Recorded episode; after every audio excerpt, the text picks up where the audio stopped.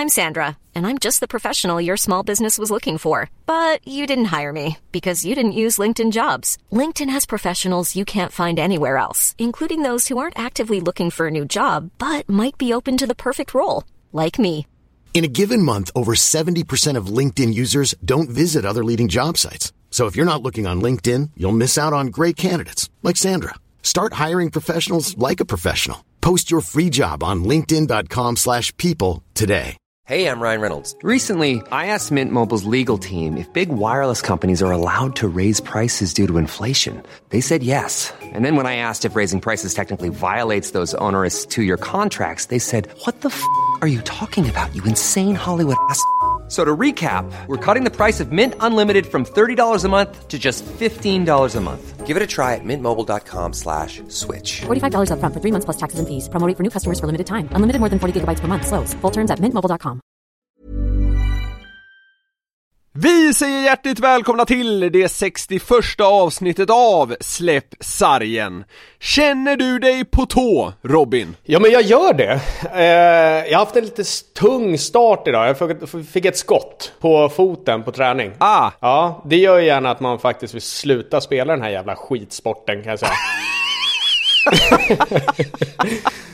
träffade det den här knölen man har? Ja, ja på utsidan också. Du vet, spela någon form av någon smålagsspel och det är alldeles för tight och så hinner man inte in i någon linje och så säger det bara tjoff och så känner man bara jaha det var den dagen och så ska man bara gå och vara lite sur hela tiden.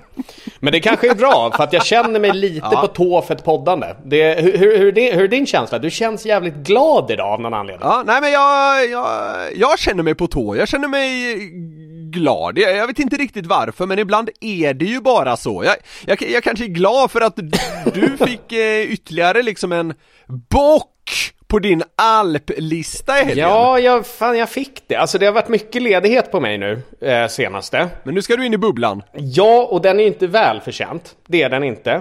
Men till mitt försvar, de här jävla coronatiderna gör ju att man får ju breaks lite här och var. Och nu, kom, nu fick jag tre stycken på volley. Och anledningen till att jag stack nu, det är för att jag vet att jag inte kommer vara ledig för som 4900 dagar ungefär. Det, det, det kanske är därför jag är så glad. Ja, du vet att jag ska gå in i en sån jävla tunnel nu utan ljus. Jag, jag, jag ångrar mig, det, det var inte den där helgen i Davos som gjorde mig glad, utan det är att du ska eh, låsa in dig och bara spela hockey i 4900 dagar. Ja, nej. Hur, hur laddar du inför ett eh, normalt poddsnack? Nej men alltså jag tycker ju du är så fruktansvärt eminent när det kommer till lite det här, lite ämnen och så här som vi ska prata om. Så när jag får lite av ett manus så kollar jag igenom det, jag brukar sätta mig med ett anteckningsblock. Ja. Eh, och så gör jag lite av mindmaps. Ja, Du garvar, det här är ju för fan Ja. sant ju. Ja, jo, jag vet att det är sant, men, men det, det, det är kul att du slänger det med termer som mind maps. Då fick man lära sig plugget. Ja, men, och så eh, försöker jag gå igenom lite så här ämnen, vad jag kan liksom tillföra och sådär. Ibland, som sagt, jag har ju skällt på dig att det är lite korsva- kort varsel att jobba med för en annan, men vad fan. Eh, jag ska inte klaga. Men så, så går jag igenom lite och så, sen laddar jag, försöker hitta rätt mo, mo, liksom, eh, ska jag säga, mindset. Och sen såklart en Java med lite patslask och en vatten. Det är... Där någonstans är jag. Hur gör du? Nej, jag, jag håller på och kommer på ämnen som du ska kunna tycka saker om och så häller jag upp en kaffe och sätter mig här och väntar på dig. Det, det, så det, det är liknande fast ändå inte. Du känns inte lika professionell som jag. Precis, men du är ju proffset här också, det har vi, har vi ju konstaterat. men ja, vi får väl se vad dina mind maps har, eh, har skapat till dagens avsnitt då. Det har ju bland annat kommit lite nya restriktioner och sådär, det kommer vi absolut inte prata om. Men nu kickar vi igång veckans avsnitt.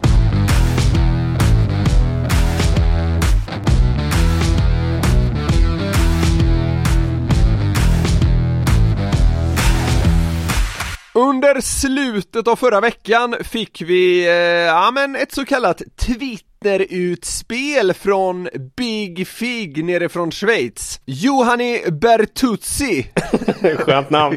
kallar du Luleås forward Som stängdes av två matcher för en rejäl smäll på Joel Lundqvist.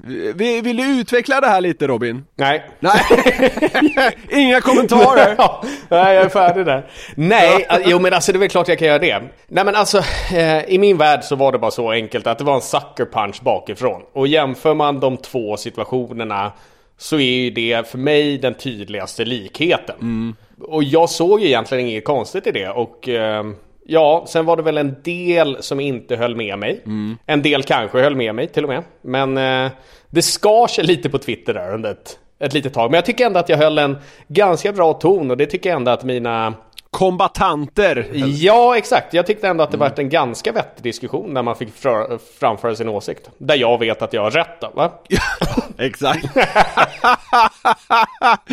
jag vet inte varför det är kul att säga fel på det namnet. Bertuzzi är mycket roligare att säga än Bertuzzi. Men tycker du inte att hela namnet blir ganska skönt? Johanni. Johanni Bertuzzi. Bertuzzi. Alltså det är ett fem plus namn av Guds nåde. ja, ja men exakt. Men du, eh, kring diskussionerna och sådär så var det ju snack om att det var en spearing från Joel Lundqvist och det var därför eh, Tyrväinen eh, blev så arg och att han hade rätt att bli det och sådär. Vad, vad, vad står du i den där situationen?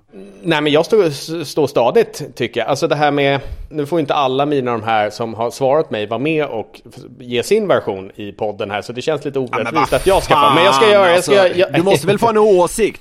Ja, och min åsikt är ju så här att Johani väljer att i slutskedet på matchen lägga sig på pucken. Mm. Eh, det gör man ju med liksom en risk. Alltså han, de leder ju matchen här Luleå. Så han gör helt rätt och han spelar ju spelet helt perfekt. Men det är också en risk. Mm. Han kan ju välja att stå kvar här och inte få en klubba i magen. Men då riskerar han kanske, då, alltså det blir större, större risk att man släpper in ett mål. Mm.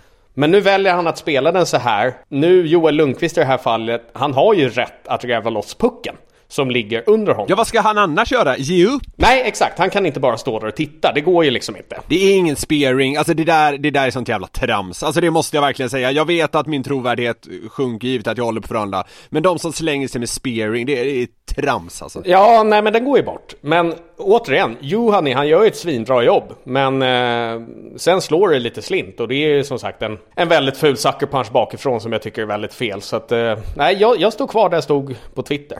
Det låter stabilt. Eh, snabbt där bara om samma match. Joel Lassinantti, nu uppe i 30. 36 nollor i Luleå och passerade Jarmo Myllys när han eh, inte släppte någon puck där mot Frölunda. Det är, det är alltså Myllys, alltså det, det är ju en sån jäkla legendar. Alltså det är mäkt, mäktigt att gå förbi honom på något sätt. Ja, jag, jag tycker att det är svincoolt. Jag fick ju fan spela matchen när de hissade hans tröja i Gamla Delfinen, ja.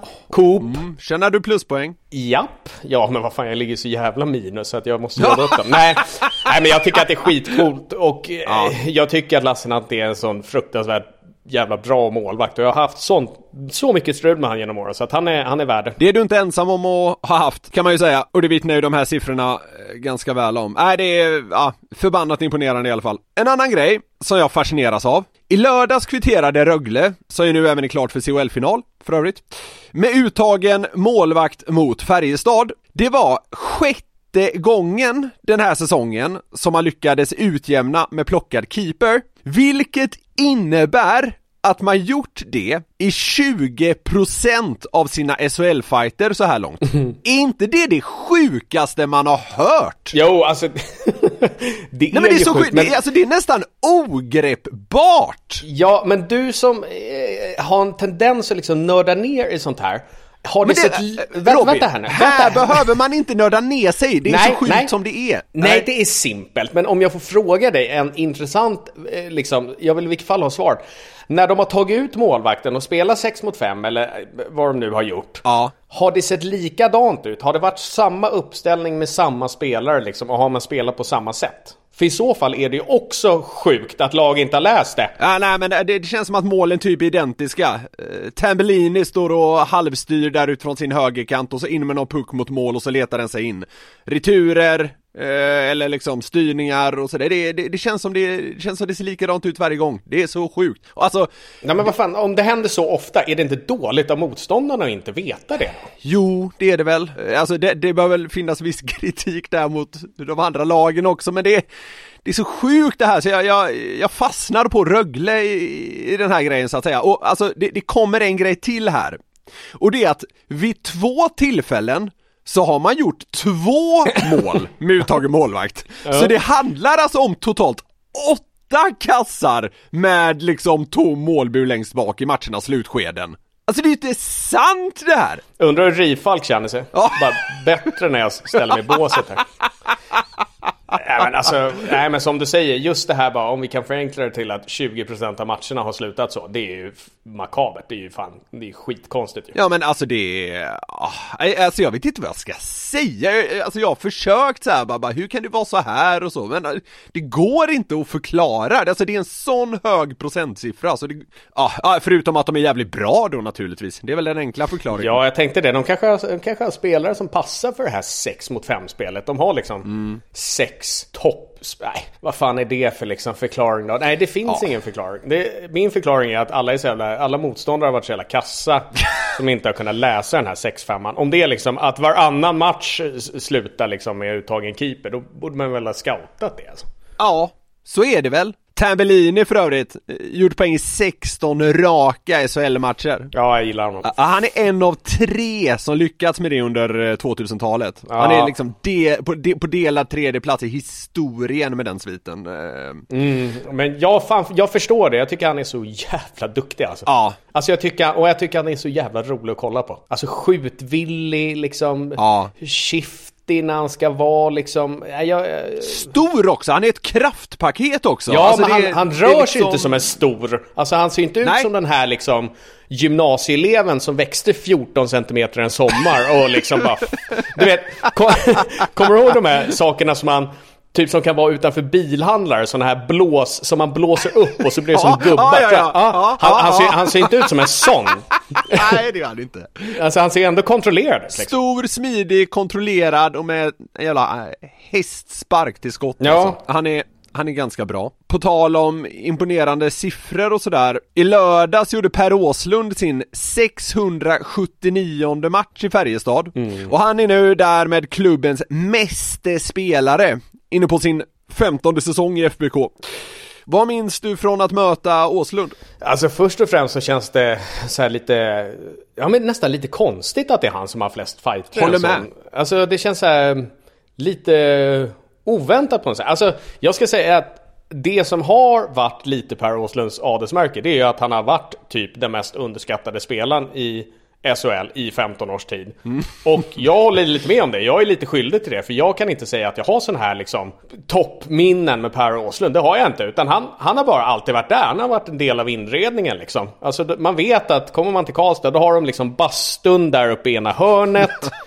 och så har de klacken och så Åsla, Åslund liksom. Alltså han är en del av det bara. Ja men jag, jag håller verkligen med dig om att man, man har inte så många minnen att just bara åh just det, det var Per Åslund utan han har, han har verkligen varit så här lagom bra. Ja. Men ändå väldigt bra, men, men för att kunna vara kvar där så länge och han, han har ju någon, någon säsong i Tyskland men, men i, i övrigt så har han bara varit kvar där och varit, eh, ja men bra, uppskattad och, och tillfört en jävla massa men det är ju Ja. jag håller med dig, det, det känns helt sjukt att han, att han är etta på den här listan på något sätt. Ja, faktiskt. Vi var inne på Luleå tidigare också, om vi ska fortsätta på det här med sviter. Mm. 14 raka matcher med poäng. Nu kommer mitt gäng. Nu kommer vi.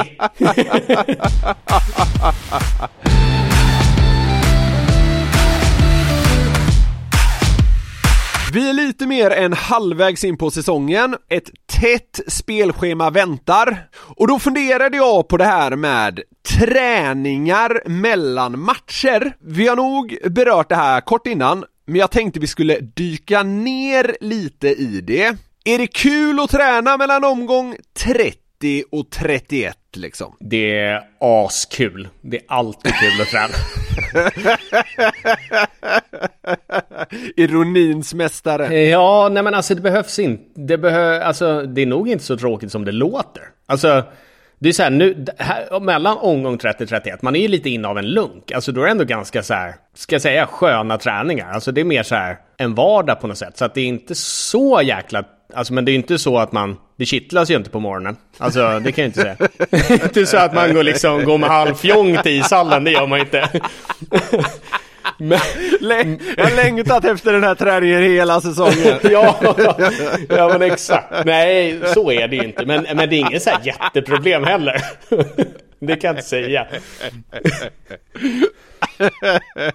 ja, men nu om, om, vi liksom börjar från början här. Eh, hur ser en genomgång inför en sån här träning ut? Ja, men nu är det ju lite, eh, lite fladdrigt som, eh, som vi alla vet. Så att det, det är så här, lite annorlunda just nu. Men om man tar som en vanlig säsong då, runt omgång 30. Det, det är ganska likvärdigt tycker jag. Man kommer ner, kanske har varit ledig en söndag, kommer ner måndag. Har ett möte liksom om hur veckan kanske ska se ut. Mm. Och sen går man igenom träningen liksom. Vad som ska hittas på. Det är inte så mycket mer än så. Men vadå, så här, vi börjar med den här övningen, sen kör vi den, sen kör vi den och sen kör vi den och sen är det slut. Det är ungefär det man snackar om eller? Ja, alltså som idag då, då hade vi ju Ja, lite så här. Det är första gången som, för vi har varit lite på ett corona-break här nu vårt lag. Ja. Så det har varit spelare borta till höger och vänster. Nu var alla samlade och så hade vi fått in någon ny spelare, hade lånat ut någon och så får man en, ja, en liten kort berättelse om det liksom. Eh, sen lite om hur veckan kommer se ut och sen är det precis som du sa, då går man igenom träningen. Mm -hmm. eh, lite så här, vad har vi för tema? Och så går man igenom övningarna, pang, pang, pang, pang, pang.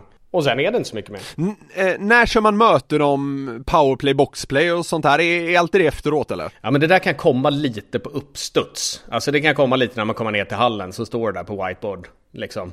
Men generellt, många lag som jag har varit, då har det varit liksom satta tider som, som nu har vi alltid special teams möten efter det vanliga mötet innan match, om man säger så. Men, men runt träning och sådär snackar man ju också om det. Det var, det var det jag menade. Ja, fast det blir inte så jävla mycket. Alltså i och med att det, det, har vi pratat om, att man inte tränar så himla mycket powerplay och boxplay ändå. Nej, nej. Men det är klart att om vi får reda då på att ja, nej men idag kommer vi kommer starta med att köra 5 mot 4 liksom första kvarten.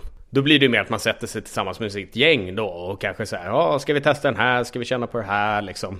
Eh, lite åt det hållet. Men det är inte så mycket mer ingående. De mer liksom video och allt det där kommer i samband med matcher hela tiden. Ja, okej, okay, okej. Okay. Väl på isen då?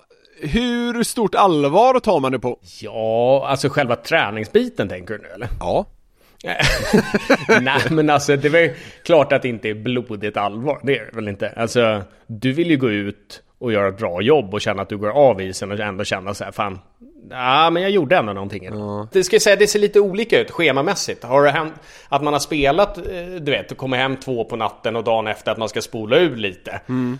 Då känner inte jag att det är livsviktigt för mig att vinna en närkamp i 3 mot 3 spelet. Då känner jag mer bara att jag vill spola ur liksom och mm. kanske lägga lite fokus på andra saker. Så det ser lite olika sådär. Men det, alltså vad fan, man går ju ut på isen så fort det blåses igång. Då, alltså, jag tycker det att alla lag som jag har varit i. Så ja, nej men alltså det är ganska avslappnat. Sen när första övningen startar, då blir det att många sluter sig liksom. Man är tyst och så gör man sin sak som man ska göra för att man är professionell. Så tycker jag att det känns. Ja men alltså jag tänkte lite på det. Det är ju ändå en del av jobbet att... Ja, nej men exakt. Att, sen så här, ja absolut, det där man ska leverera, det är väl främst match såklart, men att, att vara seriös kring att laget ska bli bättre, alltså det måste ju också vara en del av det om du förstår vad jag menar. Ja absolut, ja, men det är ju en del av, alltså det, det är en typ av en plikt. Alltså mm. vad fan, jag kan ju inte komma ner dag ut och dag in och vara Allan Ballan liksom och skita i allting. Alltså det, det skulle inte vara så särskilt uppskattat. Så att jag tycker ändå på proff, proffsnivå liksom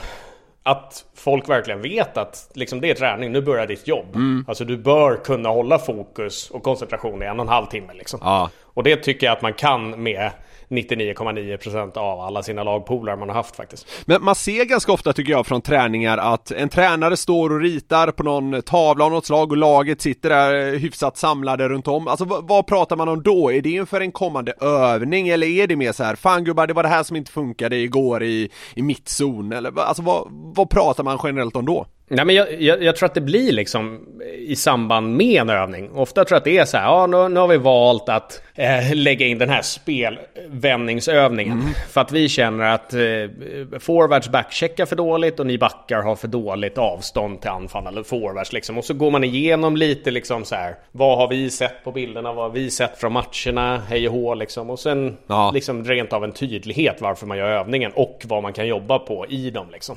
Du, vem är det som bestämmer sånt där som att köra lite på is innan eller efter. Det, det hör man ju ofta att så här, någon spelare, han, han var och körde med, med, med någon av coacherna lite innan eller lite efter. Alltså hur, hur kommer man fram till sånt där? Eh, det är nog ömsesidigt. Alltså ibland är det spelaren som kanske vill ha något extra liksom. Mm. Han kanske vill ut, nöta lite tekningar, lite direktskott från sin position i powerplay eller och ibland kan det ju vara tränaren som kommer att ta det i örat liksom. Han tycker att Hör du gosse. Du, du och jag ska ut och träna på att chippa glas ut. Alltså det, ja. det, det, kan komma från alltså, alla möjliga håll. Så det, det är inte så konstigt. Det är ganska vanligt. Känner man inte att man är lite så här i, vad ska man säga, obs-klassen då så att säga när tränaren kommer och säger bara du, du ska ut en kvart tidigare än alla andra. är inte det typ bara oj då? Oj, ja, ja, ja jag, jag, kan fatta lite. Det beror väl på vad som ska hittas på kanske. Alltså tänk om det är att du ska få ta slagskott från din powerplay-position. Alltså den är ganska... Ja, för, fast du får ju inte gå ut där så bara, bara du, du har varit så jävla bra nu de senaste fem matcherna. Så nu ska du ut och skjuta lite slagskott för att du tycker det är så himla kul. Den sker ju inte, det fattar jag med. Nej men ja, alltså jag fattar faktiskt exakt vad du menar att man känner sig, åh fan vad tungt alltså, nu blir jag utskickad Lite igen. utpekande nästan. Ja, ja. nej men exakt. Men det, jag, jag har aldrig, aldrig tänkt på det så. Nog, nej. nej, det är nog inte, alltså i och med att det händer så ofta hela tiden. Alltså till höger, vänster, fram och bak hela tiden. Så så blir det liksom inget konstigt. Du, du blir inte utpekad på det sättet. Eh, det, när finns det tid för liksom träning i gymmet och så? Eh, vadå, gymmet står väl alltid kvar? Alltså, så... Om man är som du så går man ju aldrig dit. Jo, man bor där ta mig fan. Nej, alltså många lag hemma jobbar ju med det det härliga, goda, dagliga vanor liksom. Att man försöker få in någonting hela tiden. Alltså varje dag.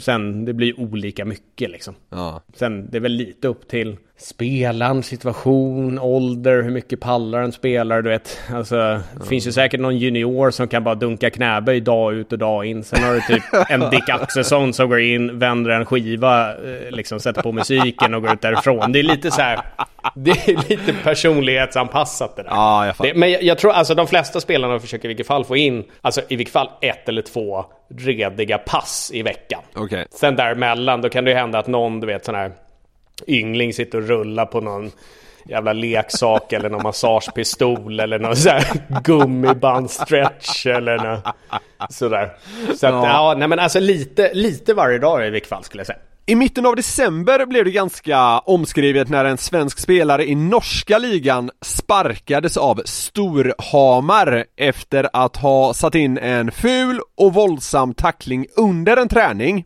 Hur vanligt är det att det liksom går lite överstyr? Eh, inte så jävla vanligt, tycker jag inte. Jag tycker att när man spelade kanske juniorhockey eller pojk, då tyckte jag att det var ganska ofta som det gick överstyr. Mm -hmm. Jag vet inte, det där kanske kommer, kommer en viss typ av vishet med åldern. Men alltså det är klart att det händer. Jag, jag har fått för mig att så här, landslagsuppehållen när det är mm. så jävla mycket kvantitet och mycket ja. träning och det är så jävla mycket av allting när alla är som tröttast. Där någonstans runt fredagen, det ispasset, så också, där, där vet man ju att tränarna, de vill ju bara in och pilla och du vet ägga igång. Så de kör ju bara sådana här övningar där det kan, du vet, hetta till och det kan bli tjurigt. Ja. Så där någonstans, landslagsuppehållsfredagar, där händer det att det... Upp med skallarna! Ja, ja, ja. Där händer det ofta att det smäller faktiskt. Men alltså, att det blir bråk eh, alltså det puttas lite och det skriks lite grann och sådär. Alltså det läser man ju om en del. Ja, det, det är alltid någon korre som sitter där på läktaren och skvallrar på sin Twitter-sida. Eh, jo men alltså vad fan det händer väl? Alltså det händer väl att folk ryker ihop på alla arbetsplatser. Sen att det liksom medför lite nävar på, på vår arbetsplats. Det, är liksom, det blir ju naturligt på ett sätt men det är ju aldrig allvarligt. Alltså, Nej. Det är ju någonting liksom som bara, det bara smäller till snabbt och sen är ju det över i duschen efter sen. Och det som svaras i tidningen sådär att ja, nej men alltså det är två vinnarskallar och det small till men det är lugnt nu. Alltså det stämmer ju. Ja, det är så. Alltså nio gånger av tio så är det verkligen så. Man, ja. man kommer in, man kanske fortfarande inte är överens och kanske diskuterar saker, men sen, alltså det är över på två röda. Ja, men jag tänkte fråga just det, alltså så här, hur, hur stämningen är efter något sånt. Alltså eh, en annan som liksom jobbat på kontor en del, om det uppstår någon schism där, då kan det vara lite, ja men så här, tryckt stämning någon timme, Ja. om du förstår vad jag menar. Alltså är, är det inte det omklädningsrummet då? För alla vet ju att de här två sitter och är, ja men lite irriterade på varandra. Ja, alltså för det första, alltså jag längtar tills den dagen jag hamnar på ett kontor. Just i det där. Alltså, jag är så, alltså jag är, jag är så nyfiken men jag är också så orolig hur jag ska hantera sånt. Alltså ska jag hant- alltså det, jag kan tänka mig att det ser lite olika ut på mitt så kallade kontor kontra Trygg-Hansas kontor. Jag kan ju kanske inte om jag lackar på Ingela för att det inte är något papper liksom i skrivaren, ska jag kunna välta ett bord då, kalla henne för kukhuvud och fråga liksom, ska vi göra upp här ute i hallen du och jag?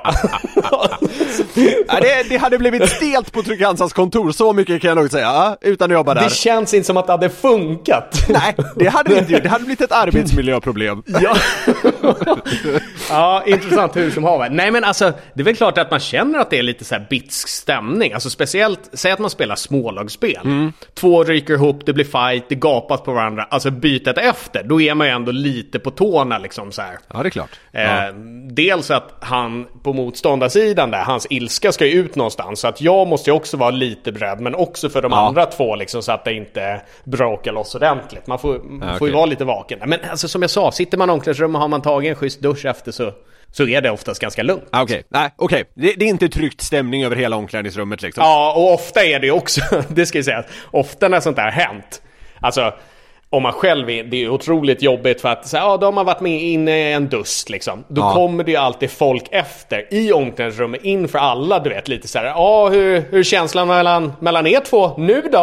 och du vet, fan vad jobbigt! ja, och du vet går in och pillar lite och försöker starta någonting igen. Ah. Men det är ju lite sådär jobbigt för stunden men samtidigt det är ju där garven kommer in och det är där allt släpper också. Så att det, Ja. det löser ju upp lite om man säger så.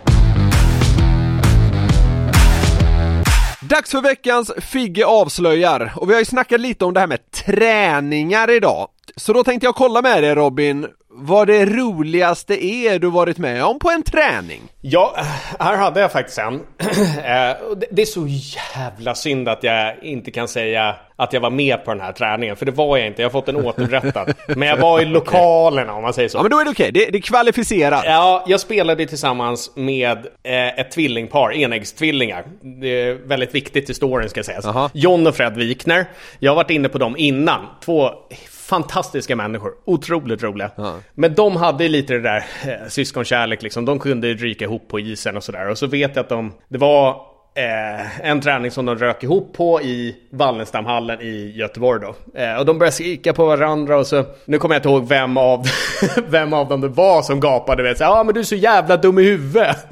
Var, var på den andra så ja men du då? Du är så jävla ful är du! till, till sin tvillingbrorsa. Så jävla, jävla dum huvudet. Ja men du då? Du är så jävla ful är du! Och de, var lika eller? Ja! Jag är kopior. Jag har ju varit inne på det. Vi hade ju en, en fystränare, en brottningstränare då som kallade dem för kopian. Alltså båda Ja för just det, kopian. just det, just det, kopian och kopian, ja Ja. just det! Du är så jävla Jag tyckte att det var så sjukt kul. Om han då som skrek det här precis blev kallad dum i huvudet, då svarade ju han indirekt med att säga så här: Jag är dum i huvudet och jag är ful också! Ja exakt ja. ja men det blir så. Jag är inte bara dum i huvudet, jag är fan ful också. Men det är fan du med! Men, men alltså två, två riktiga juveler inom eh, hockeyn runt min årgång. Alltså två magiska människor.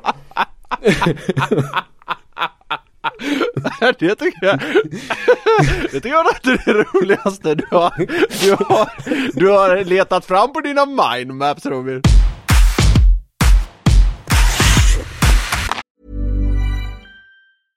Hiring for your small business? If you're not looking for professionals on LinkedIn, you're looking in the wrong place. That's like looking for your car keys in a fish tank. LinkedIn helps you hire professionals you can't find anywhere else, even those who aren't actively searching for a new job but might be open to the perfect role. In a given month, over 70% of LinkedIn users don't even visit other leading job sites. So start looking in the right place. With LinkedIn, you can hire professionals like a professional. Post your free job on linkedin.com slash people today. Nice. Yeah. What you're hearing are the sounds of people everywhere putting on Bombas socks, underwear, and t-shirts made from absurdly soft materials that feel like plush clouds. Yeah, that plush. And the best part? For every item you purchase, Bombas donates another to someone facing homelessness. Bombas. Big comfort for everyone. Go to bombas.com slash ACAST and use code ACAST for 20% off your first purchase. That's bombas.com slash ACAST. Code ACAST. 10 VM-medaljer, två OS-dito, dubbla SM-guld med mer, samt drygt 40 år i stora roller inom svensk hockey. Elitserietränare, generaldirektör, landslagschef, förbundskapten och man kan rabbla titlar ett tag till. Det är alltså inte att överdriva att säga att den här 62-årige stockholmaren på många sätt satt enorma blågula avtryck inom sporten vi alla älskar. Idag arbetar han som pro scout åt Detroit Red Wings. Vi säger varmt välkommen till podden Tommy Bostedt. Tack ska du ha. Hur är läget med dig? Det är bra. Det, är, det, det som är bekym, bekymmersamt tycker jag det är ju hela covid-grejen här med restriktioner för hockey och så vidare. Men också att, att många människor är sjuka och sådär. Men, men med mig och mina nära är det bra. Och eh, jag har ju ändå förmånen att få gå och titta på ishockey. Eh, så att jag ska inte beklaga mig för mycket. Du var inne på Corona där Tommy. Eh, I februari ska det spelas en OS-turnering i Kina eh, utan NHL-spelare. Hur ser du på att det verkar bli av? För det första så är det ju väldigt tråkigt att NHL-spelarna inte kommer vara med för att det är ju Alltså det är ju en, en höjdpunkt som man har sett fram emot och speciellt nu när jag inte alls eh, jobbar med det där längre så hade det varit extra kul att få, få följa det där som supporter. Eh, och att det ska bli av känns ju konstigt måste jag säga, även om jag förstår eh, Eh, de, de, som tycker att, att det måste spelas. Men jag tycker själv det är konstigt. Dels att det går ju i Kina och eh, Kina är väl ett, ett, land som, som jag inte skulle vilja åka till i alla fall med, med tanke på det politiska systemet. Och sen eh, när, när det är den här pandemin som pågår så känns det konstigt. Jag är inte känner mig inte alls hundra på att det kommer att bli av. För att eh, Eh, om det fortsätter på det här sättet så vet man inte vad det tar vägen. För att det är bara backa två år så inte hade man i sin vildaste fantasi kunnat tänkt sig att det skulle bli, bli, bli begränsningar som det är idag. Så att eh, jag är inte säker på att, att, att vi har sett och hört det sista om, om, om OS ska spelas eller inte spelas än. Jag tror att att eh, som det ser ut nu i världen så, så kan det faktiskt eh, hända saker den här sista månaden innan det blir OS. Men om du, om du fortfarande haft en ledande roll på förbundet, hade du då arbetat för att Sverige inte skulle åka dit med ett hockeylandslag? Nej, och det är det som är problemet när man har, har den där, där rollen, att man man kan inte driva sina egna uppfattningar i frågor. Man, man, får liksom göra det som styrelsen bestämmer och som Eh, som regelverket mm. säger. Så att, eh, och, och, det gör ju att det, det, är en väldigt jobbig roll det där. Så att, eh, men, men som privatperson så, så, så, tycker jag det känns konstigt att OS ska spelas. Om vi ser till just OS eh, så blir det nu en lucka på minst 12 år mellan turneringar då de bästa spelarna i världen möts. Kommer en sådan som Viktor Hedman ens få uppleva ett olympiskt spel kan man fråga sig? Och det går inte att göra så mycket åt att det finns en pandemi i världen 2022. Men håller du med om att det här känns väldigt fel? Ja, det gör det. Jag, jag tror att det är en stor förlust för ishockeyn. Eh, och det är väl inget unikt uttalande för att eh, om man jämför, jämför med fotbollen så ser man ju vad VM och EM betyder för att popularisera eh, fotbollen. Och jag tror för, för ishockeyns skull så skulle eh, både OS och World Cup på, på, ett organiserat sätt, alltså återkommande i, en, i ett schema, mm. betyda otroligt mycket för att popularisera ishockeyn. Och det, risken är som Simon Semberg eh, brukar skriva och, och, och, och, han driver tesen att risken är att hockeyn blir bara en provinsiell sport för några få. Och, och, och det, det vill ju inte vi som älskar ishockey. Vi vill ju att hockeyn ska, ska få den uppmärksamheten i värld. Men då måste vi också se till att vi har turneringar där de bästa möts. Men hur, VM då? VMs roll i det här? Det debatteras ju huruvida det bör spelas varje år eller inte. Vad tycker du? Ja, nej, men jag, jag tycker det ska spelas för att eh, VM är ändå en, en bra eh, turnering varje år. Och sen är det ju faktiskt så här att det spelar ingen roll vad vi tycker här för att det är ju cirka 70 hockeyländer i världen som, som bestämmer kring det här. Och en övervägande majoritet vill att det ska spelas varje år. Och då ska man ha klart för sig också att all den verksamhet som internationella ishockeyförbundet bedriver över världen med, med turneringar på olika divisionsnivåer och camper och utbildningar och sånt där. Det bekostas av hockey-VM och junior-VM för killar, den högsta gruppen. Ja. Så att det är två turneringar som betalar för, för de andra cirka 40 turneringarna.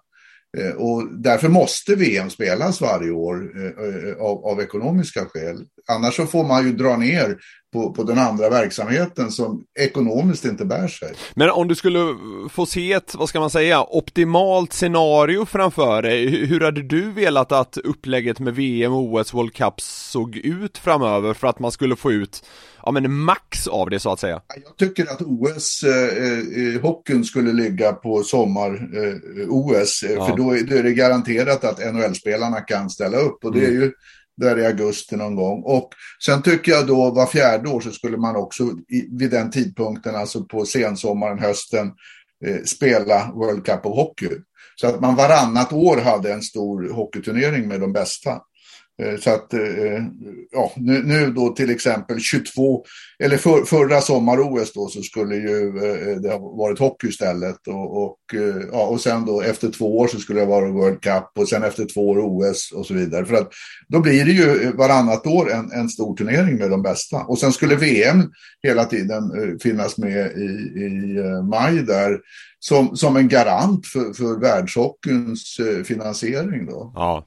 Och, och, och, även om många säger att det är ointressant med hockey-VM så de, de alltså tv-siffror som det, tittarsiffror över hela världen som det är på hockey-VM är enorma. Det är miljarder, det är någon miljard som sitter och tittar på det här totalt sett. Så att det, det, är, det är ett stort intresse för hockey-VM, även om det skulle kunna vara större eh, och, och förmodligen blir större vid OS och World Cup. Nästan samma tittarsiffror som Bayer Hockey Games. Ja, och det är näst, nästa potatis. Det är, det är faktiskt, det låter ju konstigt kanske, va? men, men eh, den här Eurohockey-touren, Bayer Hockey Games, det är alltid, när SVT har sänt det där, det är alltid bra tittarsiffror. Ja, då. Det sitter någon miljon, sitter någon miljon och tittar på det där. Och det är ju nästa potatis. Det är för att Svenska Hockeyförbundet ska kunna fin finansiera sin verksamhet så måste man ha eh, eh landslagsturneringar. För att det är en del av, av det paketet som sponsorer och partner köper. Mm. Eh, så att eh, det är ju lätt då, när man inte är riktigt insatt och, och bara sågar det där och säga att det, det ja, jag vet. för att de bästa inte är med. Men Eh, ändå så, och sen när man spelar så, så brukar det vara bra publiktillströmning. Det brukar nästan vara fullsatt. Det är oftast vid Globen eller Hovet man spelar i Stockholm. Så det brukar vara fullsatt. Så att eh, de, de, de turneringarna behövs också. Så att bara för att de absolut bästa inte med hela tiden så kan man ju inte bara ha landslagsturneringar varannat år utan det, det finns ju ett annat värde i det också. Gäller också kanske för snitthockeysupporten att se en större bild än sitt eget intresse. Och, och sen är det ju faktiskt så att, att för de spelarna som, som är med och spelar Eurohockeytouren så är det en del i deras utbildning och utveckling för att kvaliteten är högre Eh, eh, på en match i, i Moskva i december än det är i motsvarande SHL-match i, i, december. Eftersom det är fler bra spelare på isen än det är i en, en, en, en ligamatch. Då. Mm. Det inga, allting behövs liksom, det, det, det, tror jag är viktigt. Men det fordras hela tiden en, en planläggning, planering och ett samarbete så att, så att de här olika kalendrarna går ihop.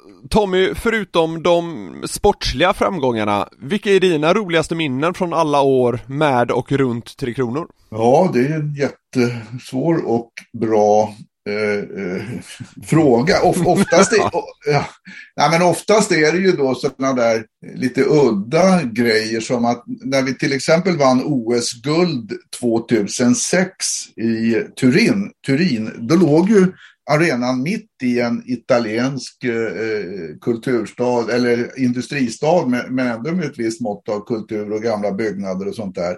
Och många sådana där små italienska kaffebarer. Mm. Och när vi hade vunnit OS-guldet där under Bengt-Åkes ledning, jag var ju med i, i staben där tillsammans med, med Janne Karlsson och Anders Eldebrink och, och, och eh, ja, Bengt-Åke givetvis då, och Mats Näslund. Så då gick vi direkt efter matchen ut på en sån här kaffebar och firade OS-guldet med att ta en espresso och en sån här god liten kaka som de har där. Och tillsammans med en massa italienska gubbar som satt där och de frågade vad, vad, vad, vad vi var för några, för vi hade likadana kläder allihopa. Ja, då sa ja, vi, vi är från Sverige har vunnit OS-guld i hockey precis. Jaha, ja, ja, det var ju roligt, sa de. Ja, ja. Grattis, och sen så var jag inte med med det. Så att det, det var ju rätt liksom befriande på något sätt när, när man kanske då tycker att man befinner sig i världens mittpunkt och, och, och allt står på spel och sånt där. Va? Så, så träffar man ett gäng sådana italienska gubbar som sitter och fikar och de tycker inte det där är något speciellt. Nej, deras, deras espresso var viktigare än er jäkla hockeyturnering. Ja, så att, nej men det, det, det, det, tycker jag var, det är ett sånt där lite trevligt minne ja. med, med, med Tre Kronor. Sen tycker jag nog ändå att mitt, mitt främsta landslagsminne det är när vi vann junior-VM-guld 2012 i Calgary. Just det. För att tio år tidigare så, så drog vi ihop ett arbete, ett, ett gäng eh, hockeygubbar med, med, som jag ledde då med, med ja, de kända namnen var väl Micke Tisell och Torgny Bendelin och, och sen var det ett, ett, ett, annat gäng, Uffe Engman som är klubbdirektör uppe i Luleå och Henrik mm. Haraldsson som tyvärr jobbar för fotboll nu och Charlie Vedin som var, var eh, med som, i bakgrunden som rådgivare. Och Alltså målet var ju att Sverige skulle studsa tillbaka. Vi var rätt kassa på juniorsidan 2002. Ja. Eh, eh, vi höll på att åka ur A-gruppen 02-03 Eh, eh, vi slog Vitryssland i sista matchen med 4-3, låg under med 3-2. Hade vi torskat så hade vi åkt ner i B-gruppen. Mm -hmm. Och i samma veva så, så sa Micke Tisell i den här arbetsgruppen då att Eh, eh, målet måste vara att vinna JVM-guld. Då blev vi nästan utskrattad av en del andra då i, i det läget. Mm. Och då tio år senare, eh, efter allt arbete som alla hade gjort, vinna junior-VM-guld i Calgary. Det, det, var, det är mitt absolut främsta minne från, från mina 20 år inom förbundet. Mm. Det kändes väldigt overkligt. Och just i Calgary, i Kanada också, så, ja. Så, ja, fantastiskt. Så att det, det, det är mitt, det, det, är det absolut roligaste minnet. Och, och, det var så overkligt så att jag, det tog nog fem minuter när, jag, när, när, när Mika hade satt den här backen, lyft upp den i krysset där, mm. innan jag fattade att det var sant. Mm. För jag satt i omklädningsrummet och tittade på matchen på, på tv och då är det faktiskt en viss fördröjning. Ja, just det. Ja. När man hör jublet där ute. Det är bara en gång ut i båset så jag hörde att de skrek. Då tar det kanske en sekund innan man ser att Sverige gör mål, eller två sekunder. Ja. Och sen tog det ytterligare fem minuter innan jag fattade att det var sant riktigt. Jag blev så tagen av det där så att jag jag satt där i omklädningsrummet eh, själv i, tre, i tränarrum med min tv och, och, liksom fattade inte riktigt. Sen gick jag ut i båset och då, då låg ju hela ledarteamet i en hög nästan där bakom bänken och, kramade varandra. Eh, Grönborg hade tydligen då, han stod längst ut till höger på bänken. Han hade tagit ett steg ut till höger och tänkte inte på att bänken tog slut. Så han hade ju kunnat slå ihjäl sig där. Han ramlade ju ner som ett som ett korthus va, och, och slog sig rätt rejält där. Va. Så, oj, oj, ja. det, det, är mitt roli, roligaste minne på, på, på 20 år där faktiskt. G Grönborg kunde kanske eventuellt ta den smärtan där och då, antar jag. Ja, jo då, det, ja, det, vi hade ett bra ledarteam där med Roger Rönnberg och, och, och mm. Robban Olsson och Grönborg. Tre, tre starka eh, coacher tillsammans. och det var väl en del av förklaringen till att vi vann tycker jag. Ja. Plus att givetvis klubbarna hade ju skickat dit riktigt bra spelare också. Va? Så att. Eh. Tommy, under dina drygt två decennier på förbundet så eh, tog man ju bland annat krafttag om utveckling och utbildning av eh, tränare. Och senare gick antal draftade svenskar och mängden blågula spelare i NHL upp rätt rejält. Vad var det liksom som gick så himla rätt här? Alltså att det finns mycket duktigt hockeyfolk i Sverige, det, det har jag vetat sedan jag började med det här för 50-60 år sedan. Mm. Men vi har inte alltid varit jätteduktiga på att samarbeta och dra åt samma håll. Spelare och lag har varit det, men inte i Sverige generellt. Det har varit mycket motsättningar om vad vi ska göra och inte göra, hur man ska göra och varför och varför inte och sådär. Men jag tycker vi lyckades 2002 och 2003 att ena Hockey-Sverige om en om en linje som vi skulle driva och det handlade mycket om, om att förbättra tränarutbildning, förbättra spelarutbildning, eh, ta fram bättre utbildningsmaterial, ställa högre krav och, och bygga en talangutvecklingsplan och, och, ta fram en läroplan överhuvudtaget för ishockey. Så att vi jobbade väldigt hårt med det här och sen är, är det ju nästa steg det viktigaste när man tar fram nya modeller och så här, utbildningsmodeller. Det är ju att sjösätta dem och se till att det blir verklighet. Och det tycker jag vi gjorde också under tio års tid där.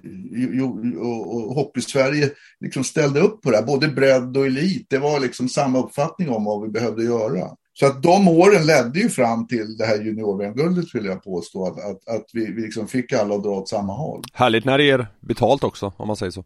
Ja, absolut. Och, det, och då är ju inte det, en betalning är ju inte bara att man vinner ett guld, utan det handlar ju om, precis som du sa tidigare, att man levererar bra spelare. Och mm. då är ju draften ett mått på det. Och det. Precis. Och där håller jag med många i svensk hockey som tycker att det tjatas kanske lite för mycket om draften. Mm. Men, men som ett mått på vad man ute i, i den stora hockeyvärlden tycker om svenska spelare så tycker jag draften är jäkligt bra. För att eh, man, får man inte fram några talangfulla spelare då kommer ingen draftas heller. I vår har det gått två år sedan du lämnade förbundet efter en ganska turbulent period. Hur ser du tillbaka på den sista tiden där? Alltså jag, nu, jag är en människa, alltså när man har jobbat som coach i 40 år så håller man inte på att analysera eh, eh, förluster och, och, så vidare. Man tänker hela tiden på nästa match. Så jag har inte funderat på det speciellt mycket. Men jag tycker att, att det var rätt tid för mig efter 20 år att lämna eh, förbundet. Så att, det känns så här i efterhand väldigt skönt att jag eh, liksom har, har nya arbetsuppgifter. För hade jag varit kvar något eller några år till, då hade det varit omöjligt att göra någonting annat. Då har jag fått möjligheten under eh, ja, ett och ett halvt år göra andra saker. Jag jobbar ju lite med, med utveckling i dansk ishockey och så jobbar jag ju för Detroit Red Wings också. Mm. Så att, det hade jag aldrig fått göra om jag hade varit kvar. Så jag är jätteglad idag att jag inte är kvar på Svenska Hockeyförbundet. Eh, sen eh, hålla på att analysera varje dag man, man har varit i, i ett arbete. Eller så det, det orkar jag inte hålla på att göra. Jag har inte funderat så mycket, mycket på det. Utan man ska ha klart för sig att, att eh, när man jobbar i någon form av ledande position på ett förbund, då är det väldigt mycket en politisk, ett politiskt arbete det handlar om. Eh, det handlar inte om att göra rätt eller fel eller bra eller dåligt allt, utan det handlar om politik. Och mm. jag, är, jag är nog en dålig politiker vill jag påstå, så att jag passar inte riktigt i, i, i den rollen. Hur den har blivit idag, alltså har, så här har det ju inte alltid sett ut i saker och ting, utan det är mer politik idag. Jag, jag, jag är bättre på, på att jobba med hårdvaran ishockey än, än någonting annat. Så att, eh, därför är jag tacksam idag att, att, att jag liksom gör någonting annat som jag tycker är jätteroligt. Vem är den största inom svensk hockey genom alla tider, anser du? Den, alltså den som har kanske betytt mest, tror jag i alla fall, är Sven Tumba. Och, och, det beror ju på att han var ju, alltså hockey var inte så populärt när han kom in i den här sporten som det, som det var när han klev ur den här sporten. Mm. Eh, han var ju, eh, alltså på 50 och 60-talet är han av Sveriges mest eh, omskrivna och kända personer. Han var ju liksom överallt Tumba och han han pratade ju jättemycket för ishockeyn, så jag, alltså för hockeyns utveckling till, till en, en av de kanske två största sporterna i Sverige så har ju Tumba betytt otroligt mycket. Mm. Så därför håller jag ju honom högt. Sen tror jag inte, det är väldigt svårt att jämföra i tiden, att han var lika skicklig som Mats Sundin eller Peter Forsberg eller Niklas Lidström. Eh, eh, alltså om, om man hade ställt dem mot varandra. Men, ja. men han, han gjorde så mycket annat för ishockeyn som, som har varit så viktigt. Så därför håller jag ju på min rankinglista över spelare så har jag Tumba som etta. Och det beror på, på den sammantagna bilden, inte bara hur han var som spelare. Han var en otroligt skicklig spelare. Eh, men, men kanske inte riktigt lika skicklig som, som Sudden och Foppa och Lidas eh, till exempel. Jag har märkt här genom alla avsnitt med podden att många som varit runt landslaget en del verkar ha i alla fall ett kul Foppa-minne. Vilket är ditt bästa? Eh, det var, alltså det, det roligaste, alltså det finns ju många Foppa-minnen, men jag har ett och det är 98 i Zürich, då jobbade jag faktiskt för, för TV3 som sån här expertkommentator och då var man ju nära mm. Tre Kronor. Jag var ju elitserietränare då som det hette i Frölunda på den tiden och, och några av mina spelare var ju med i VM-laget och de andra kände jag ju för jag hade jobbat med Vikingarna, då, B-landslaget eh, en del och de spelarna var inne där. Och Just det. Man kände ju laget, så jag var ganska nära Tre Kronor som, som, som, som expertkommentator. Och eh, mm. det var när Foppa flög in, han kom in då eh, sent i turneringen när, när hans klubblag hade slagits ut där borta i Nordamerika. Och eh, hans grejer försvann på vägen. Mm. Så att till första matchen så fick han ju låna ihop en utrustning. Jag tror han lånade Susses griller och det var liksom. Pudding hade väl något extra benskydd och lite sånt där. Och, alltså, sådana grejer är ju nästan omöjligt med, med, med elitidrottsmän. De, de ska ju liksom ha nästan sovit med grejen ett år för att kunna använda den. Han tog på ja. sig det, gick in och totaldominerade. Och jag tror det var mot Kanada. Så att han, eh, jag tycker ja. liksom det, det, visar lite på, på hur, stor Foppa var. Att han, han kunde ta, det var ingen materiallirare direkt då. Sen hade han ju enorma problem med, med, med, sina fötter, speciellt en fot. Och då kommer jag ihåg i Turin där eh, på OS med Grille, han fick ju byta skridskor hela tiden och hålla på för att den där stackars foten var ju trasig då. Mm. Så att eh, eh då, då var han ju en materiallirare på slutet, men det var ju inte för att han innerst inne var det, det var ju för att han hade haft sån otur med, med skador och sånt där. Ja. Så att eh, Foppa var en, en, och är en profil tycker jag. Niklas Lidström var med här för ett tag sedan och han berättade om efter eh, OS-guldet i Turin att Peter Forsberg höll på att tappa bort sitt pass på flygplatsen. Nästan så han inte kom med planet. Var, var du med under den incidenten? Ja, han, eh, han hade ju tappat, han var väl lite slarvig sådär Peter med, med sig själv och sådana här grejer. Så att han hade väl tappat bort mycket av grejerna. Jag tror faktiskt att det var någon som hittade passet i bussen eller något sånt där för mig och, och, och lite sådär. Va? Så att han var väldigt trött där. Jag tror inte spelarna hade sovit speciellt mycket på natten. De var nog inte på den där kaffebaren där vi satt och drog en espresso. nej, nej, att, eh, men, men, eh, men Peters liksom, den här totala hängivenheten när han spelade ishockey, den, den är enormt svårslagen. Va? Så att, eh, mm. det, trots att han är mycket yngre än mig så är det en av mina idoler. På tal om stjärnor höll jag på att säga, eh, under NHL-lockouten 94-95 så åkte ju Wayne Gretzky på en turné med laget Wayne Gretzky and Friends, som ni då mötte med Djurgården. Ja. Hur var det att coacha mot The Great One för dig? Det var faktiskt en sån här trevlig atmosfär kring det där. Det var, det var ju inte riktigt på riktigt hur man... Vi, vi gjorde så att, att eh, vi tog in Mats Sundin och Kenta Nilsson i vårt lag och förstärkte lite grann. Mm. Och, eh, eh, nej, men det var lite så här samkväm innan och, och det var ju Wayne, Waynes pappa pappa var ju en av coacherna då, Walter. Mm. Eh, och det, det, var kanske mitt starkaste minne. Det var, det var samtalet med, med Walter. Det tyckte jag var, var roligt att, att snacka med honom. För att han var som vilken hockeyfarsa som helst. Till, till den jag tycker världens bästa hockeyspelare genom tiderna. Och jag, mm. eh, även om Wayne Gretzky är två år yngre än vad jag är så har jag alltid varit starstruck när det gäller honom. Och nästan ännu mer av hans pappa. För det är ju hans pappa som är ju ja. en del i att Wayne blev det han blev. Och det jag kommer ihåg ja. att jag frågade Walter om då, det, det, var det här myten om den här backdoor ring som de hade i, i, när, när Wayne växte upp och så här då på, på mm. orden. Och det stämde och Walter hade ju tidigt börjat spola där och Wayne var ju ute där tidigt och körde. Mm. Och då frågar jag också Walter om det finns en övning som heter, som vi kallar gamla coacher för Walter Gretzky. Och det är när man, man ställer upp sina spelare framför sig på isen. Och så står man till exempel framför målet. Mm. Så har man klubban uppe i luften och så pekar man bort, då ska spelarna backa och så pekar man tillbaks, då ska de åka framåt och så pekar man, man står ju mitt emot dem, så pekar man vänster, då ska de åka sidled till höger ja. och så pekar man till höger. Så då ska de flytta sig så här. Då frågade jag honom om han körde den med sina pojkar där på, på backdoor-rinken. För så, så var myten att han hade, och det stämde sa han. Okay. Och då berättade jag för honom att i Sverige kallar vi den där övningen för Walter Gretzky. Det tyckte han var roligt. så jag hakade på Walter lite där i korridorerna på, i Globen där och snackade med honom. Jag tyckte det var intressant. Hur var det att få se Gretzky på så nära håll? Att man till och med stod i motståndarbåset då? Ja, jo, det, det, det, vi var ju, alltså, det var ju nå, jag tror Frölunda gjorde ju rätt bra ifrån sig mot, mot uh, Wayne Gretzky and Friends. Vi, vi förlorade ganska stort.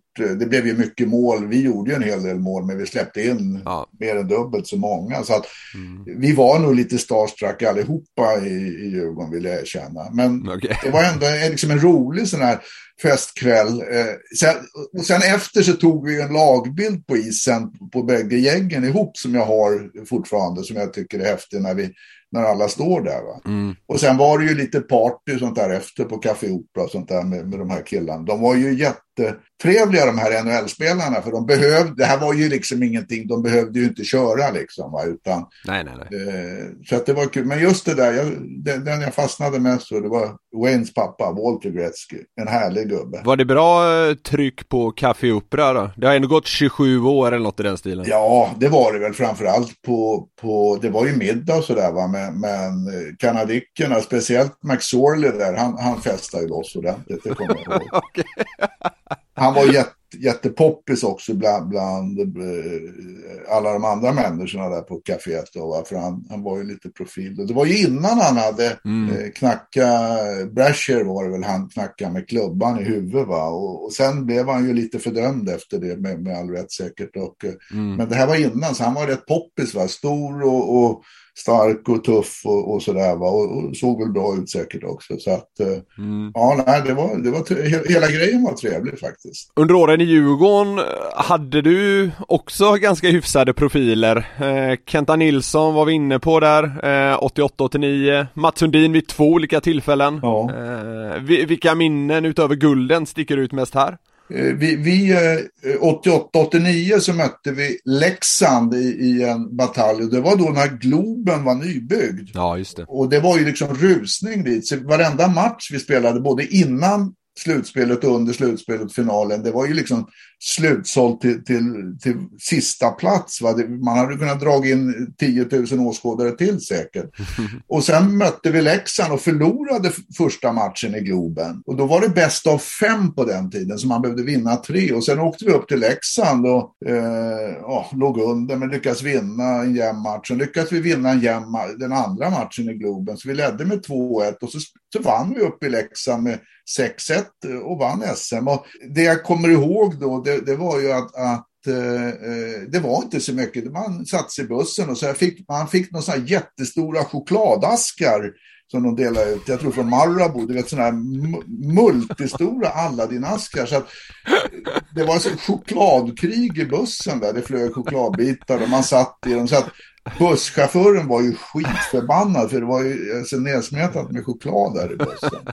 fan, fan vad du har fikat efter dina hockeyframgångar Tommy. Ja, jo, det, det choklad, jag älskar ju choklad så att, så att eh, det, det kommer jag ihåg. Och sen var det inte så mycket men man åkte hem och sen var det en middag i, i och, och sen var det liksom börja försäsongen typ veckan efter. Så att, Ja. Alltså det var inte samma, idag är det, ju, är det ju, när man vinner någonting blir det så mycket större hela tiden. Ja. På, på något sätt va. Eh, det var, var inte så mycket mer med det. Och då var ju för sig då, eh, det var ju inte samma liksom, mediala bevakning och tv. Alltså det, nu var det väl på SVT har jag för mig att den där matchen sändes. Men det var ju inte den, mm. det trycket riktigt som, som det var, eller som det är idag med, med all media och allting. Va? Så att, eh. Hur var det att coacha en ung Mats Sundin vid två tillfällen.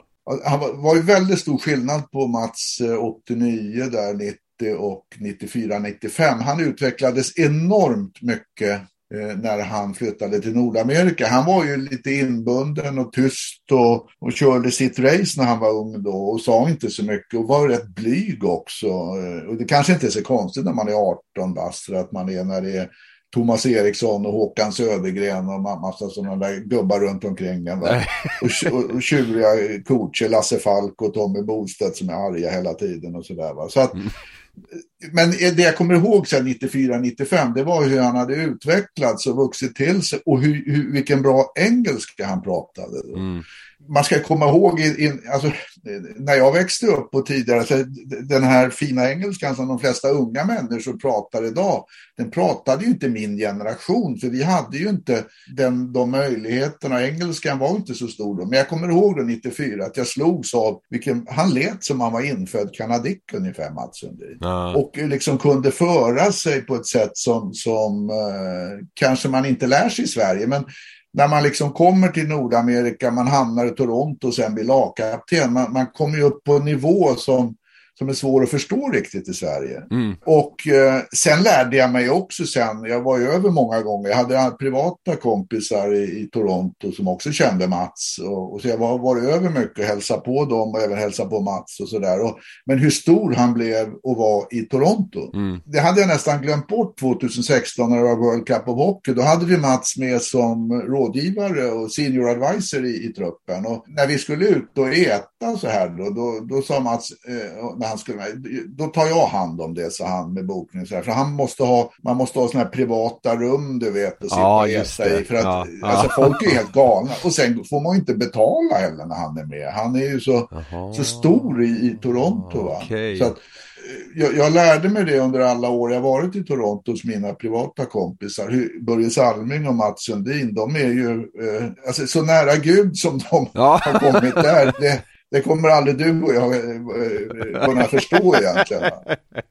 Nej, men då, då, man, man, behövde aldrig betala på krogen när de var med i sällskapet helt enkelt? Nej, alltså det är ju, det är ju ny, alltså om man har en krog och Mats Sundin kommer, det är ju en enorm eh, PR för, för krogen att han är där och, ja, ja, ja. och det är en ynnest att få bjuda honom. Va? Och, ja, så att, jag förstår. Och då är han ändå en person, tycker jag, som, som har värnat om sin personliga integritet och, och allt sånt där. Han har ju definitivt aldrig behövt eller utnyttjat sånt där. Va? Mats är ju en, är ju en gentleman ut i fingerspetsarna. Tommy, stämmer det att Robban Nordmark är den enda spelaren du haft som tagit dig i bänkpress? Ja, Robban är, är ju den starkaste spelaren som jag har, har coachat. Men det sägs ju att du är svinstark också. Ja, jo, jag har varit, jag har varit stark. Jag har gjort 162,5 i bänk då. Det är ingenting om man håller på med det. Men, men för en, en, en, en eh, glasögonbeprydd eh, snubbe som gillar att läsa böcker så är det ganska bra. Då.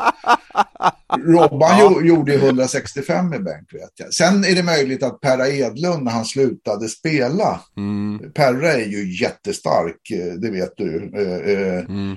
Så att det är möjligt att, att han har, har, tagit det idag också. Men inte när han spelade, för det går nästan inte när man spelar att bli så maxstark.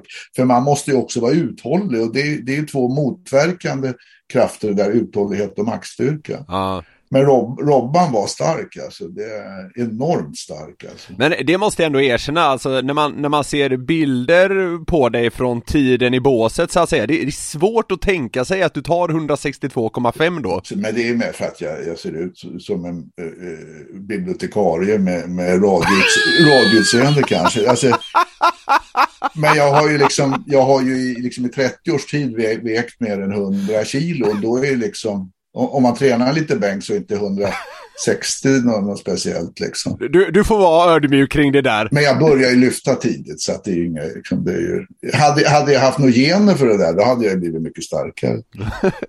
inte, inte helt nöjd med andra ord. vi, låter, vi låter det vara så. Du nämnde Frölunda där kort tidigare, Tommy. Du var ju den som tog upp Henrik Lundqvist säsongen 0001.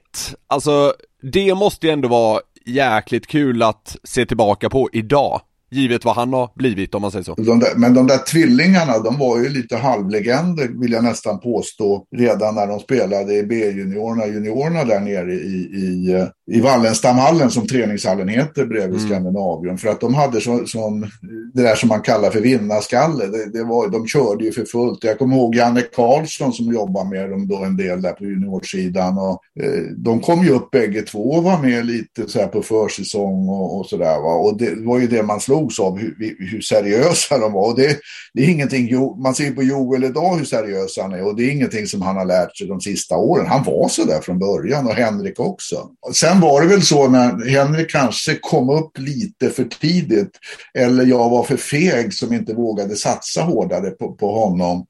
Eh, så att eh, det ångrar jag väl idag att han inte liksom fick spela mer än vad han fick. Men det är också svårt för målvakter att, att vara 18 år och ja. sådär och, och kliva in i, i elitserien och spela. De behöver oftast lite mer tid på sig då. Så att, eh, och det fick han ju. Han, han spelar ju vidare sen också i juniorer. Jag tror han var i Mölndal en sväng där också. Mm. För mig. Så att, men fantastisk människa och hans bror också. Va? det, är, det, det, är svårt tycker jag att prata om Henrik utan att nämna Joel. För ja. de, de, hänger ihop så tajt eh, bägge två. Och enormt fina människor och, och, inte bara duktiga hockeyspelare utan fina människor. Och för mig är nästan det större än att vara skicklig i ishockey. Det är att vara en bra människa.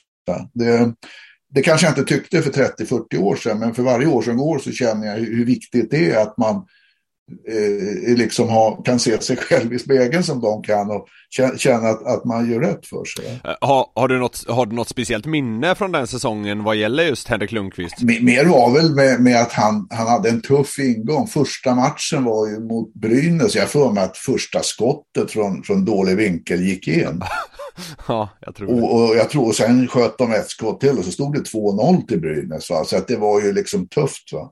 Men en, en rolig grej jag kommer ihåg, det var eh, eh jag var i, i eh, Madison Square Garden. Eh, när jag jobbade på förbundet så åkte vi över flera gånger om året och träffade NHL och förhandlade. Och, och då brukar man gå på hockey i Madison Square Garden. Mm. Och de bjöd ju på det så man fick ju bra biljetter. Så att, då stod man där nere där spelarna gick in och ut. In på, de kom ju ut en liten gång och så går de ut på isen genom en dörr där. Då stod man precis bredvid där. Jag sa jag vill gå ner och morsa på Henrik där nere. Så jag, mm. så jag står där. Så, så då, när han kom gående då ropade är det du som är Joels brorsa? skrek jag då. Och då vände han på huvudet och undrade vad det var för någonting. Och så, och så, och så garvade han då och nickade och blinkade och gick förbi där. Då. Det, var ju, det var ju för några år sedan, då, sju, kanske fem, sex år sedan, Joel var som, som bäst. Eh, han blev ju utnämnd till stor grabb i svensk ishockey och lite sånt där då, eh, som jag faktiskt delade ut till honom. Det är en medalj om man får det och sådär va. Och i den vevan så, så, så skojades ju lite Sverige om att uh, man kallade, först var det ju alltid Joel Henkes brorsa. Men efter det så, så blev, blev, blev Henke Joels brorsa. så att, ja.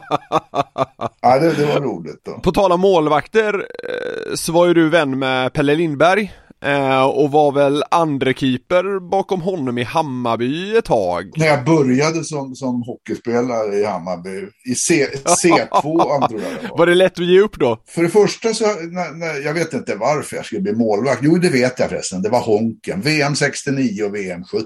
Så var ju Honken kanske Sveriges mm. populäraste eh, eh, hockeyspelare. Och för mig, för mig var han ju Sveriges populäraste människa överhuvudtaget. Mm.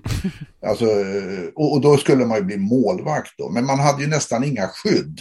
Och jag var ju skotträdd och det är inte så jäkla bra att vara målvakt, ha lite skydd och, och så vara skotträdd. Och det som fick mig att vilja sluta vara målvakt, det var, eh, då hade vi på Kanalplan, det är på Söder, då, en sån idrottsplats där, då, Hammarbys hemvist. Mm. Eh, på hösten så hade man skott, spelarna hade skottträning på masonitskiva. Och så stod man i mål där mot ett staket och Pelle stod väl där, jag och så var det någon annan keeper också. Man hade pjäxor på sig, benskydd och, och hockeyutrustning.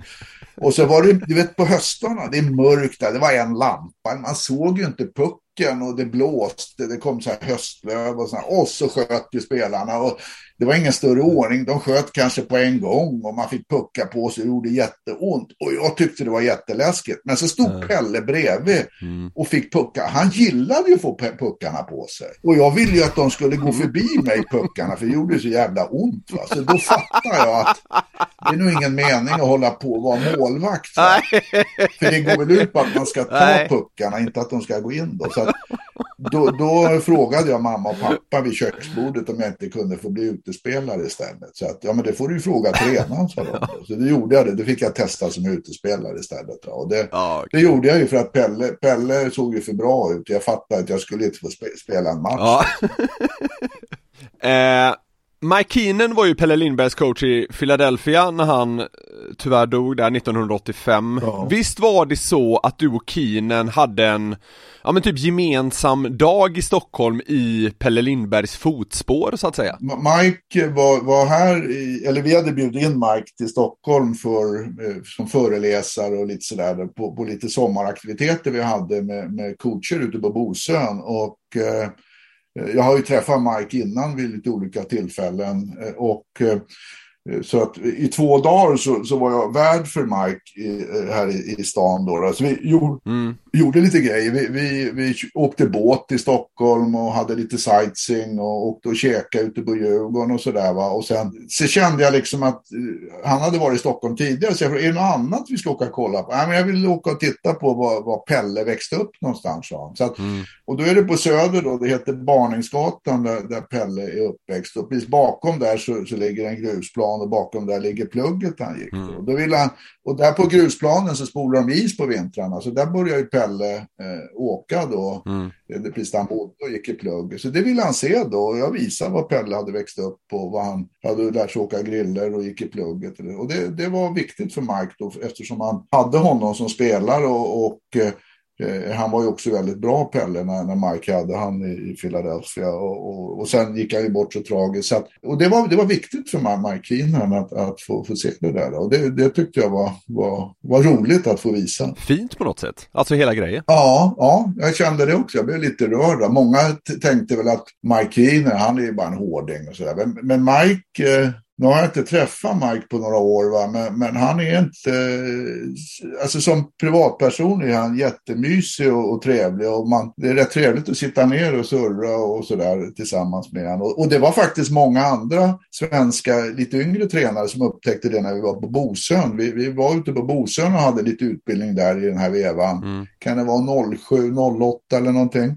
Och sen åkte vi båt där allihopa och hade något så här eh, smörgåsbord på båten och så där. Det var många som satt ner och surrade med honom och sa efter, fan vad trevlig Mike är och han är inte alls som vi har hört och så här va. Så han var väl kanske lite Dr. Jekyll och Mr. Hyde och att han var ju en person i, i båset och i omklädningsrummet men sen privat helt annorlunda. Du är 62 år nu Tommy, och har levt ett liv inom hockeyn. Hur orkar du fortfarande resa till Finland som scout och se på typ Lucko mot S1, undrar man ju då. Men alltså det, det, sitter, det sitter i, i en. Alltså hockeyn är ju som ett gift. Eh, Jag bodde... eh, Ja, men det är det. Jag bodde som grabb. Jag född 59. Sommaren 62 så började de bygga väggar och tak på Johanneshovs idrottsplats. Så det blev Johanneshovs isstadion. Och vi bodde 200-300 meter därifrån. Så vi var ju och kollade på det där. Och sen hösten 62 så invigdes hovet med en match mellan Sverige och Norge. Då var, var jag och min pappa där och tittade. Och alltså när jag kom in i den här ishallen och, och såg det här och såg hockeyn, det var min första hockeymatch, så blev jag liksom, jag var tre, tre och ett halvt år, jag blev alldeles tagen av det där. Det är ett av mina första minnen i livet överhuvudtaget. Första minnet var när brorsan kom hem på sommaren innan där, när han var nyfödd då. Eh, Och så mitt andra minne, det är den här hockeymatchen då. För det är någonstans där i treårsåldern man kommer ihåg saker ifrån. Och jag blev ju tagen av det här va. Det, det liksom kröp in i, i, i nerverna, i generna, i allting va. Hur, hur det kändes. Och det, är det, och det väl kanske det jag saknade mest när jag satt på förbundet på slutet, när jag mer var politruk och politiker, att jag inte såg tillräckligt många hockeymatcher. Nej. För var, varje hockeyrink, varje hockeyhall har sitt, sitt eget liv på något sätt. Eh, när man kommer in i en hall så, så, så känner man, man, det är en speciell doft i alla hallar och ett speciellt ljud och ett speciellt ljus och, och det här. Va?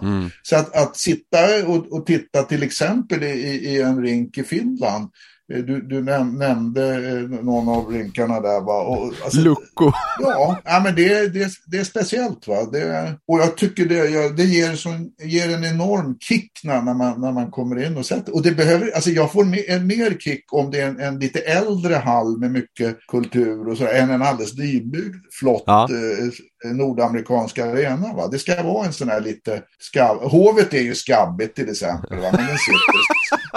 Och Skandinavium är väl inte så mycket hurra för heller egentligen. Nej, och Men alltså det finns en kultur och det finns en känsla i de här hallarna som det är svårt att förklara för den som inte mm, liksom, känner mm. på det här sättet. Ja, jag, förstår, jag förstår. Det som är tråkigt tycker jag med med att vara scout, eller enda som är tråkigt, det är att resa. Mm. Det tycker jag är lite jobbigt att ta sig till en flygplats och stå i kö och allt det där. Va? Men det är ju, alltså livet går ju så fort så att, så att den där timmen man lider, det är ju ingenting i förhållande till... till, till...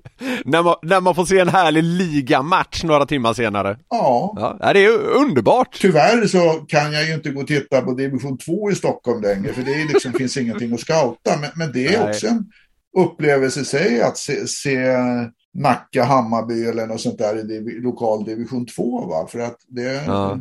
Det, det, det, är också en kultur i det. Ja, jag, tycker, jag tycker det är underbart att du ser så här på det, måste jag säga. Det, alltså, du och jag, är, vi älskar ju hockey så det är svårt att förklara för människor som är utanför den här bubblan. Va? Men, men om man älskar hockey så är det en enorm förmån att få se, se matcher och träningar. Avslutningsvis Tommy, Ryssland har, ja men på lite samma ämne som vi var inne på här tidigare, eh, varit ett återkommande tema i den här podden eh, och i det närmsta fungerat som en garanti för kul berättelser.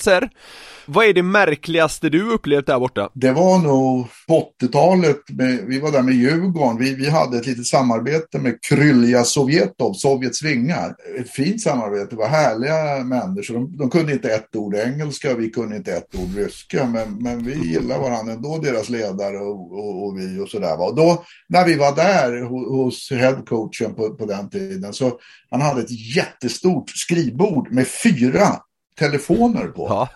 Och det var, det var olika färg på telefonerna, en svart, en röd, eh, en, en grön och en, en eh, turkos eller något sånt där. Va? Ja. Och, och, vi satt ju där inne i hans rum och, och, och, han bjöd ju på fika och vodka och korv och gurk, saltgurka och smetan och allt sånt där. Va? Och, mm. och när han var, jag tänkte fyra telefoner, så att jag gick ju och, och, och, och liksom, jag tänkte, vad fan, lyssna, ingen av telefonerna hade ju något ljud. Nej. Utan de var, det var ju mer som en attrapp eller en kuliss bara, att det skulle se jävligt bra ut när det kom gäster från Och det kändes lite sådär, för det var, alltså, man ska ju komma ihåg på 80-talet, det var ju, fanns ju inga mobiltelefoner eller någonting, utan man hade ju sådana här fasta telefoner, vet, ja. jag vet inte om du har varit med om det, men med nummerskivor man vred så här. Ja, det har jag sett. Och han hade fyra sådana på bordet då, som inte fungerade.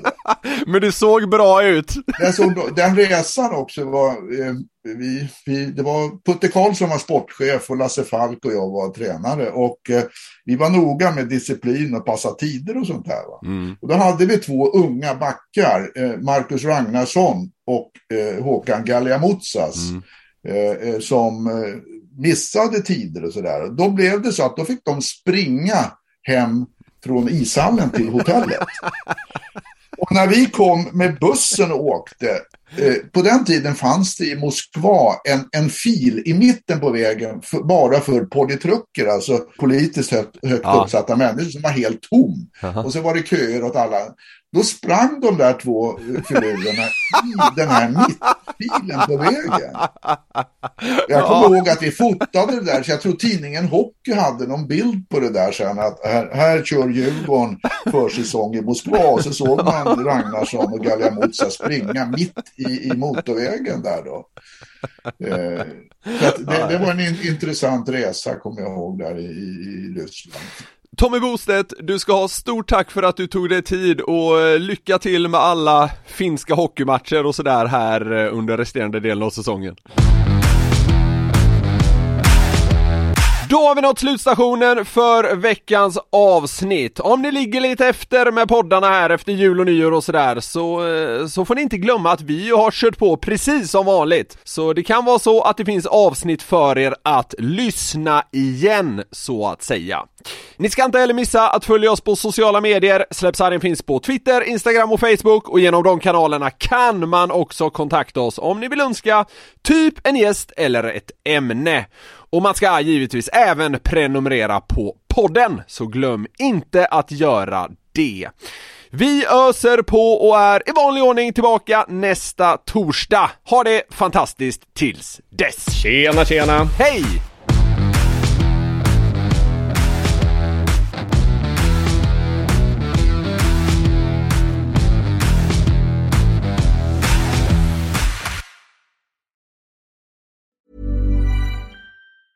Even when we're on a budget, we still deserve nice things. Quince is a place to scoop up stunning high-end goods for 50 to 80% less than similar brands. They have buttery soft cashmere sweaters starting at $50, luxurious Italian leather bags, and so much more. Plus, Quince only works with factories that use safe, ethical, and responsible manufacturing. Get the high-end goods you'll love without the high price tag with Quince.